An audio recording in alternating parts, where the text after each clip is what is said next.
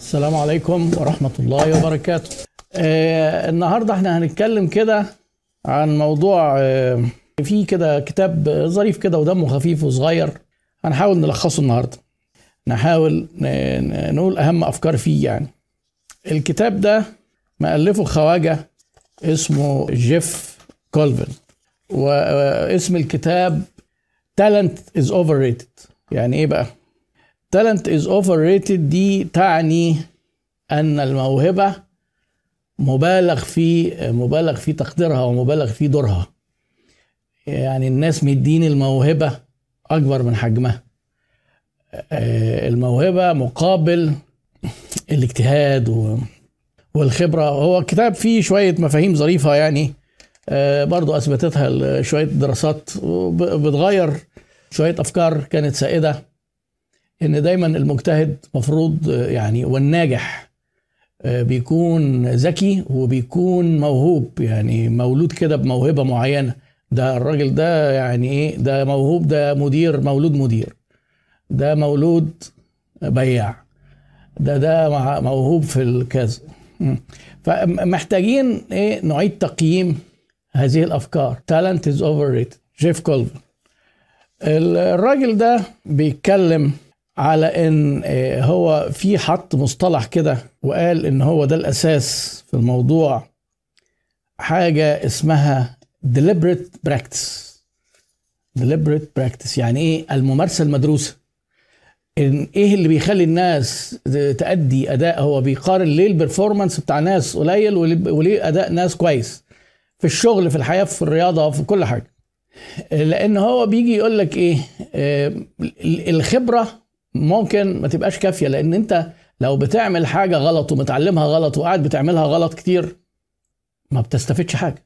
يعني أنا مثلا دخلت شركات متوارثة، يعني أبا عن جد بيديرها أجيال جديدة، وفي موظفين موجودين قدام وناس عواجيز كده من الجيل القديم مثلا. إيه، دخلت المخزن عشان أشوف بيديروا المخزن إزاي، عاملين دفاتر هم مؤلفينها، لأن في نماذج، يعني في حاجات كده متعارف عليها. في حاجة اسمها كارت صنف مثلا المخزن، في حاجه اسمها ايه؟ آه اذن تحويل من مخزن لمخزن. في ما بيعملوش الكلام ده، بس هم عاملين حاجه تانية افتكاسه واختراع، وشغالين كده عشرين سنه، انه ايه؟ كل صفحه كده بيوم، واستلمنا ايه وصرفنا ايه وبتاع. تيجي تقول له طب قول لي رصيد الصنف الفلاني، مش عارفين. خلاص، يبقى انت بتعمل الحاجه غلط، قعدت تعملها عشرين سنه ملهاش اي قيمه. تيجي تقول لك ايه؟ انا شركه منزله بقى، شركه محترمه منزله واحد عايزه مدير مخازن خبرة عشر سنين، يروح لهم أنا عشرين سنة. طيب خبرة كنت بتعمل إيه؟ كفتة خالص. يعني لو ما كانش بيعمل حاجة أحسن ما كان يبقى عنده هذه الخبرة. يبقى إذن الخبرة لوحدها لازم يتحط معاها معرفة ودراسة. علشان كده هو الراجل قال لك إيه؟ deliberate practice. deliberate يعني إيه؟ ممارسة مدروسة، أو ممارسة مع دراسة، ممارسة مع معرفة. هي دي اللي تصنع الخبرة. لكن آه على رأي ابو عمر ايه؟ بيقول لك ايه؟ متعلم كفتة يبقى هيقعد شغال كفتة، وخبرة فعلا زائفة. وهو الراجل مدي في الكتاب مثال ظريف، قال لك تخيل شيف بيعمل شوربة بقاله عشرين سنة، بس بيعملها زي ما اتعلمها من عشرين سنة، وبيعملها غلط وطعمها وحش. فهو شيف بقاله عشرين سنة بيعمل حاجة غلط. ايه قيمة الخبرة هنا؟ لأنها مش ديليبريت، مش مدروسة. جزء الدراسة هو المهم. فهيبقى لما نيجي نقارن الخبرة لوحدها، لا لوحدها لا. الناس لما بتترقى في الشغل بيحصل ايه؟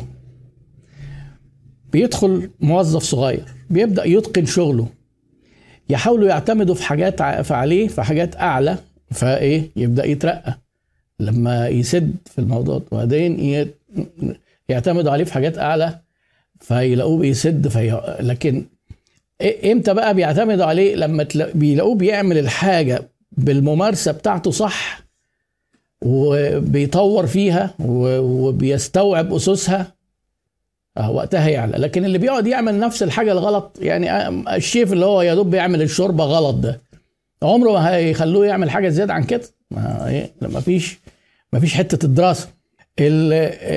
عشان كده هنا موضوع ايه؟ اصل ده موهوب، يعني راجل موهوب في الطبيخ، لو ما عرفش الحاجه بتتعمل صح ازاي، وجاب الوصفات من حيث انتهى الآخرين. مش هينفع يدخل كده عشان هو موهوب يحط الحاجات على بعضها ويفتي. مش هينفع واحد يقول لك ده أنا أصلا إيه مولود مدير كده، وتعالى ما نخترع ونفتكس نظام لإدارة المخازن ولا إدارة المخزون، ولا تعالوا نعمل حسابات. ما فيش حاجة اسمها موهوب محا... يعني محاسب أصله ده موهوب كده. لو ما درستش حسابات واشتغلت زي المحاسبين أنت في الكفت. الراجل ده يعني إيه موضوع أول شابتر، دي الفكرة الأساسية اللي هو بيتناولها في أول شابتر، إن لما تيجي حضرتك خبرة من غير تعليم ومن غير ما تعرف الأسس ملهاش قيمة. طيب الذكاء، هل الذكاء هو بسبب النجاح؟ دي نقطة برضه. ناس متخيلين إن الأمور ذكاء. لا، الذكاء أولا إيه هو الذكاء؟ الذكاء طبعا ده حتة كده في علم النفس كبيرة الذكاء، وفي حاجة في كده علماء متكلمين في أنواع الذكاءات والكلام اللي زي كده، وفي مقياس للذكاء حاجة اسمها الاي كيو والاي كيو تيست اللي هو قياس معامل الذكاء. والبشر ذكائهم يعني حوالي سبعين بالمئة من البني ادمين ذكائهم بيتراوح ما بين خمسة وثمانين و مئة وخمستاشر بالاي كيو. فلو انت هل مثلا لو واحد مئة وخمسة وعشرين مئة وثلاثين هيبقى انجح؟ هل لو واحد في اللور رينج اللي هو مثلا خمسة وثمانين تسعين ده كده هيبقى فاشل؟ برضه الحقيقه ان الدراسات لقيت ان الكلام ده مش صحيح. ليه؟ الذكاء احيانا بيصيب صاحبه بالغرور وبيضر صاحبه. يقول لك ايه انا فاهم كل حاجه، انا مش محتاج اتعلم، ده انا ذكي. حاسب نفسه بقى ان هو ذكي، وبعدين يحصل له مشاكل. يقول لك اه ما انا شاطر وكويس، بس اصل ده السوق تعبان، اصل ده الدنيا فيها ما اعرفش مين، ده الموردين قرفني، ده الزباين ما يجوش غير بالسكه على دماغهم، وانا غلطت ان عملتهم كويس. طب است يعني انت دلوقتي الفشل اتعلمت منه ايه؟ يقعد يقول لك. وفي بعض بوستات كده يعني صحيح حياه الشركات بدات تنضج شويه والناس بطلت تشط كده، لكن يجي يقول لك انا ايه الغلطات اللي عملتها، من ضمن الغلطات ان كذا كذا والكذا كذا بين قوسين، ده مش ما بيبقاش هو الغلطه يعني. ايوه الاي كيو برضه عشان نحط الحاجات في السياق، الاي كيو هو مهم لان هو ده اللي بيخلي الانسان يكتسب الدراسه. يعني ايه يبقى ليرنر يتعلم؟ لو هو الاي كيو تعبان مش هيتعلم. بس هو الاي كيو لوحده ما ينفعش، هو الاي كيو بيجي يقول لنا ايه البني ادم ده هيجي منه، يعني ايه هنعلمه فهيفهم، هنعلمه فيفهم. وبرضه الاي كيو مش مطلوب في كل الشغلانات. يعني عملوا دراسه مثلا، هو الراجل جايبها في الكتاب بتاعه، ما بين اداء البياعين ومتوسط ذكائهم. الغريب ان الدراسه دي لقت ان الاذكياء ادائهم في البيع اقل من الاقل ذكاء. يعني في نسبه، في علاقه عكسيه، كل ما الذكاء يزيد كل ما البيع بيقل. واحده من الدراسات، طبعا الحاجات دي ممكن بيبقى فيها دراسات كتير وبتختلف حسب العينه وكده. وقد يكون التفسير ان اللي حاسس ان هو اقل ذكاء بيبقى اكثر اجتهادا. ويمكن من ملاحظات الحياه، انا ما بحبش اقول ملاحظات الحياه كقواعد، لكن هي يساندها الدراسات دي. يعني ايام مثلا احنا ما كنا في الكليه، الشاطرين والمتفوقين في الكليه مش شرط يبقوا هم الشاطرين والمتفوقين في شركات، مش شرط. يعني لان دي محتاجه محتاجه مهارات تانية بقى، محتاجه انك تطبق، محتاج تتعلم. لكن الكتاب لوحده نقلته للحياه دي محتاج مهاره تانية، ان هو تمسك كده الورق اللي مكتوب فيه ازاي مثلا تسوق عربيه، انك انت بقى تروح تسوق عربيه وتبقى بطل بقى كده من اللي بيكسبوا السباقات. ده ده مش محتاج كتاب، ده محتاج بعد ما تاخد قواعد الكتاب تروح بقى تعمل الديليبريت براكتس اللي هو بيقول عليه الراجل ده، اللي هو الممارسه مع دراسه. من ضمن الحاجات اللي هو الراجل بيحاول بقى يرجعها، يعني بيحاول يفسرها لنا بشكل مختلف. بيقول لك احنا متعودين ان احنا نقرا دايما ان ايه ان جه الراجل المخترع العظيم الموهوب اللي اسمه توماس اديسون، اللي هو عمل المصباح الكهربائي. الحقيقه ان توماس اديسون اديسون توماس اديسون ما كانش موهوب، ويقال ان هم طردوه من المدرسه، وان مامته جات له في يوم قالت له المدرسه بتقول ان انت مستواك اعلى يا حبيبي، فانت هتبطل تروح المدرسه، وده خلاه يبقى واثق في نفسه ويبدأ بقى يجتهد. ويقال والله أعلم بصدق هذه الرواية لأن هي يعني درامية زيادة عن اللازم، وأنا أول ما بقرأ القصة كده إيه درامية زيادة عن اللازم على أنها واقعية يعني بقلق شوية يعني، لأن أنا عندي حتة كده إيه ممكن نبقى نتكلم عن إيه التفكير الناقد والكلام ده، وفي كتب كتير جميلة. فالمهم إيه هنفترض أن القصة دي حصلت يعني، يبقى الراجل مش موهوب أهو. ولما تيجي تبص ورا كل كل الناس تبص تلاقي ايه الناس اللي هم المشاهير، يقول لك ده فلان طردوه من التعليم، اينشتاين مثلا قريت عنه حاجه زي كده، إيه توماس اديسون، إيه ده فلان لما عمل الاختراع ما كانش يكمل كليه، إيه بلاش هنروح مارك اخونا مارك اللي هو دلوقتي مستضيفنا عنده على الموقع بتاعه ومن حقه يقفل لنا الصفحات والجروب بتاعنا في اي وقت، وقعد يهددنا كده كل شويه ويطلع يحمر لنا عينيه، كان لسه طالب في الكليه. فالموضوع ايه توماس اديسون ما كانش موهوب، وبعدين ما جاتش كده بيقول لك المومنتس اوف اها اللي هي الايه اها يعني ايه اهو ايه مص... اللمبه قاعدين عملت اللمبه اهو شايفين يا بشريه انا عملت لكم ايه، دخلت جوه عملت اللمبه. يقال ان اللمبه دي جت بعد ألف محاوله او ألفين كمان، يعني هو الراجل في الكتاب بيقول ألفين بس انا اول مره اشوف اقرا قصه ألفين، انا قريت كتير جدا ان ان هو عملها ألف برضو، دي روايات الله أعلم بصدقها يعني، مع ان ده مش تاريخ بعيد يعني بنتكلم عن مية وكذا سنة. يبقى اللي حصل ايه انه في اجتهاد، هو الراجل عايز يعني، هو الفكرة الأساسية في الكتاب الموضوع مش موهبة، الموضوع فيه اجتهاد. وهو بينتقد جدا الجملة المتداولة بتاعت ايه work smarter not harder، لا بيقول لك work smarter وهاردر الاثنين. الأداء العالي والتفوق والنجاح محتاج إنك تبذل جهد وتشتغل بإصرار لمدة سنين. ليه بقى لمدة سنين؟ هو الراجل حتى بيفسرها تفسير مرجوعه للنيورولوجي والنيوروساينسز العلوم العصبية، ودي دلوقتي كتير أنا بأشير لها لأنها غيرت وجهة نظرنا في حاجات كتير.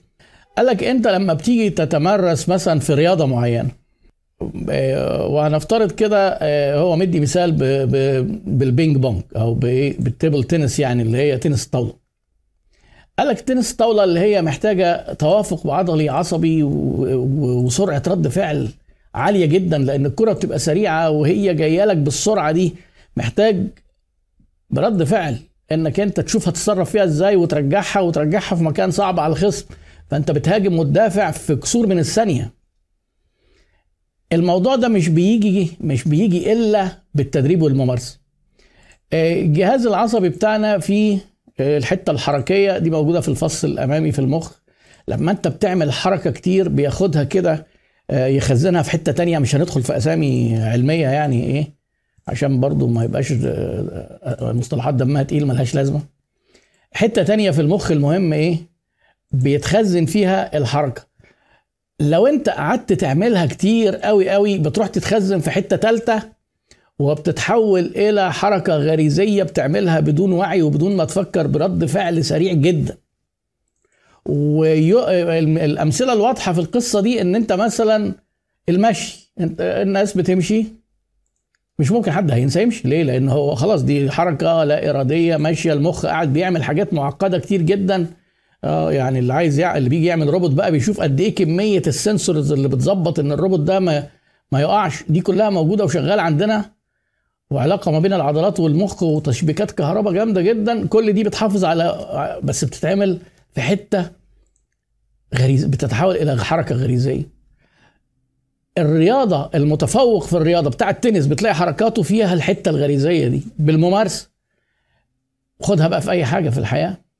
الحته اللي في المخ اللي هي بتاعت الحركه اللي انت لو جيت مثلا ايه عايز تلعب تنس اول مره هتلاقي فيه صعوبه اصلا ان الكره تيجي في المضرب، ما اعرفش في حد فيكم جرب، انا كنت جربت الحكايه دي كده زمان، الواحد بيتفرج على الماتشات ويستمتع وجميل قوي، فتروح تجري، انت المفروض تجري وتوصل للكره وبعدين تجيبها في المضرب، دي لوحدها مشكله، وبعدين جت في المضرب يا الحمد لله بس راحت حته ثانيه خالص. ليه؟ لان ده لازم تيجي في حته معينه في المضرب بيسموها السويت سبوت في المضرب كده في النص، لو ما جاتش في الحته دي يبقى انت بالسلامه راحت حته ثانيه خالص. لكن بقى تيجي في المضرب وتبقى انت واقف في مكان مظبوط وبعدين تردها في حتة صعبة على المنافس، كل ده بتدريب سنين طويلة. عشان كده مفيش بطل عالم كده يقول لك ايه اصل ده موهوب موهوب ايه موهوب موهوب ومولود لعيب تنس نستنى عليه كده اما يبقى عشرين سنة يدخل ياخد ايه بطولة العالم. مفيش حاجة كده، مفيش حاجة اسمها كده خالص. آه. Talent is overrated. الموهبة يبالغ فيها ويبالغ في تقديرها. الموضوع اجتهاد.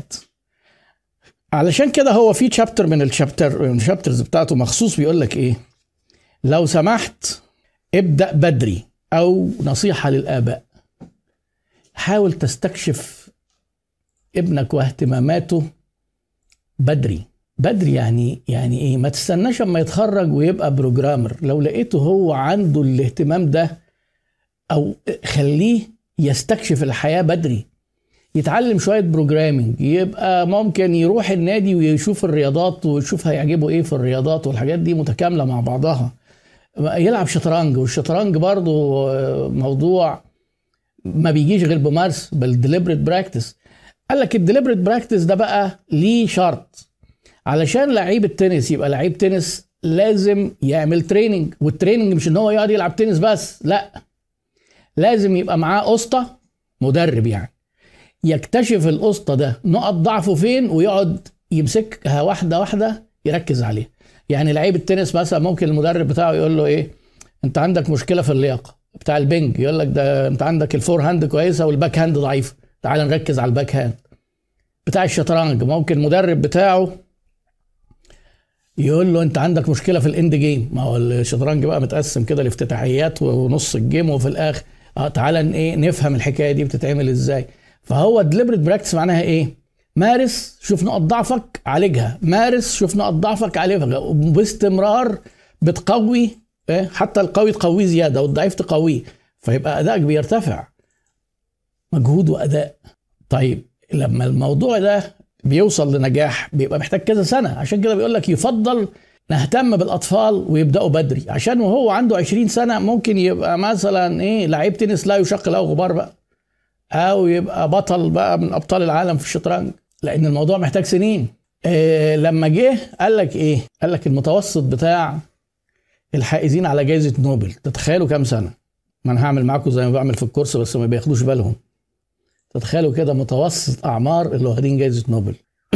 انا ببقى اضحك عليهم عشان ايه اسالهم سؤال على ما اشرب نسكافيه، فانا برضو بعمل معاكم نفس الحركه. على فكره احنا المره دي عاملين حاجه فنيه جديده، انا الكاميرا قدامي وحطيت شاشه كده كبيره علشان ما اقعدش بقى ابص تحت، لان في ناس ايه زعلانين بيقولوا لي ما تبصش تحت، بيعلقوا على اليوتيوب بقى بيقعدوا رايقين بقى وبيتفرجوا بقى بالليل، آه يقول لك ما تبصش تحت لو سمحت بص لنا في الكاميرا انت بتكلم مين. اه خمسين اه ثلاثين واربعين وخمسين. طيب انا بقى يسعدني اقول لكم ان انتوا غلط. اتنين وسبعين سنه، اتنين وسبعين سنه. اه في حد قال اهو، في حد قال لؤي ابراهيم درويش قال سبعين سنة يمكن، صح اتنين وسبعين سنة. ما ينفعش تلاتين واربعين، ليه بقى؟ لأن ده اجتهاد وبحث علمي بيغير الكون، بيشوفوا أهم حاجات هتساهم في تقدم البشرية. مفيش طفل في ابتدائية في مدرسة من مدارس المنوفية بيعمل حاجة تخلي البشرية تتطور. يعني احنا عندنا في مصر طبعا احنا وضع استثنائي، عشان بس المشروع ده انا اجيب مصر سيره مصر عشان ايه مش عايزين نتحسد يعني بين الامم، يعني احنا ممكن يبقى عندنا مخترعين وهم صغيرين، بس المخترعين في العالم مش مخترعين، البحث العلمي اللي يوصل لاكتشافات اللي هو الساينتفك ريسيرش حاجه غير الانفنشنز الاختراعات، آه وغير البحث العلمي. البحث العلمي علشان يؤتي ثمار تغير البشريه ده سنين طويله، ورك هاردر وسمارتر. طبعا دول بيبقوا ناس اذكياء جدا، أذكى ناس في مجالاتهم، واشتغلوا بحث علمي قد إيه؟ في المتوسط أكتر من خمسين سنة. تخيل بقى، يبقى هاردر ولا مش هاردر؟ هاردر. بس ده ما يمنعش إن فيه، أنا بكلمك على البحث العلمي، هو الراجل قال لك ده ما يمنعش إن فيه بقى مجال للابتكار في التكنولوجي متاح للشباب، اللي هو عنده دافع الشباب وعنده في نفس الوقت ايه مطلع على التكنولوجيا، فممكن يطور حاجات في سن مبكره. ممكن موقع زي فيسبوك، بس ده مش بحث علمي، هي فكره كده ايه من الافكار اللي غيرت العالم. فهو القصة ايه؟ ابدأ بدري واشتغل سنين، والموضوع مش بيجي بالبساطة دي. يعني هو بيقول لك اجتهاد وشغل سنين، وابدأ من الطفولة عشان في شبابك تبقى كويس. وهو ده اللي انا عملته بصراحة مع اولادي. ما فيش حاجة تستنى ما يتخرجوا من الكلية. انا الكلية لم أبالي بيها ولا التعليم المد... الدراسي يعني. هو الاهم الاهم ان هو يبدأ ويشتغل. انا طبعا قبل ما اقرا الكتاب ده، بس هي كانت يعني تجارب حياة اكتر. طيب هل نبدأ مع الطفل؟ لازم نعرف الراجل بيقول في مراحل بقى، مراحل للأداء عشان يفضل مرتفع. الطفل بيحفز وأداؤه بيبقى عالي دايما بالتحفيز الخارجي والتشجيع، ودايما حتى تفوقه الدراسي بيحصل ايه؟ بيقولك في المدارس آه ان هو الطفل لما يكون شاطر المدرسين بيهتموا بيه اكتر، فبيبقى شاطر اكتر، فالمدرسين يهتموا بيه. ده اسمه ايه؟ ده موتيفيشن، اكسترنال موتيفيشن، يعني تحفيز بس خارجي بيجيله من بره. برافو عليك، شاطر جدا، ده فلان الاول، سقفوه لفلان، فيبقى قاعد ياكل في نفسه كده، عايز ايه؟ محدش يبقى احسن منه، فبيتفوق. بس احنا كبشر التحفيز الخارجي ده ما ينفعش يخلينا مستمرين على طول. لازم نبقى الحاجه اللي بنعملها بتحفيز داخلي من عندنا احنا حابين نستمر فيها. وتيجي هنا سيرة الباشن، والباشن لوحدها ما تنفعش وما تأكلش عيش. ان انت تبقى حابب الحاجة اه اه بس يبقى حاببها وبتبذل معاها مجهود. والحاجة ما هو في في في كده ايه، مثلث، حاجة انت بتحبها، وحاجة انت شاطر فيها، وحاجة بتجيب فلوس والناس عايزاها. لو انت بتحبها بس ملهاش لازمة، بتحبها وشاطر فيها والناس مش عايزاها، يبقى برضو ملهاش لازم. بتحبها وشاطر فيها والناس عايزاها وممكن تدفع فيها فلوس. هو ده هو ده بقى، عشان اللي عايزين يتبعوا شغفهم ويروح يقول لك انا انا بحب المعرفش ايه بالمعرفش، ويقوم سايب الدنيا ورايح يعملها ويقول لك فشلت. فهو عايز يقول لك ايه؟ ان النجاح اللي بيبدا في الطفوله عشان يستمر، مفروض في مرحله الشباب يبقى يزرع في الأخ في الشخص ده، ان هو يبقى عنده حافز داخلي ان انه يستمر بنفس المجهود وبنفس الاجتهاد. هو دول اللي بينجحوا. هقول لك ايه دي الدراسات اللي عملها على الناس اللي نجحوا؟ لقى ان هي في الرياضات وفي الموسيقى وفي يعني بدأوا هم اطفال، استمروا ويمارسوا، وبعد كده عندهم حافز داخلي ان يكملوا. الموضوع يعني زي ما قلنا كده، ده ممكن تطبقه في البيزنس وفي تربيتك لاولادك، وبتطبقه في الحياة بشكل عام. يعني ما نديش قيمة كبيرة قوي للخبرة بدون ما تبقى فيها دراسة، ما نديش قيمة كبيرة للذكاء. وهو الراجل بيقولك الموضوع الأهم من الاتنين دول الاجتهاد، واللي هو البراكتس البراكتس اللي هو ايه؟ ممارسة كتير بس مدروسة، هو الاجتهاد. مش معنى كده ان الذكاء وحش، ومش معنى كده ان ما فيش موهبة فيه، بس مش مش بأهمية الايه؟ الممارسة والدراسة.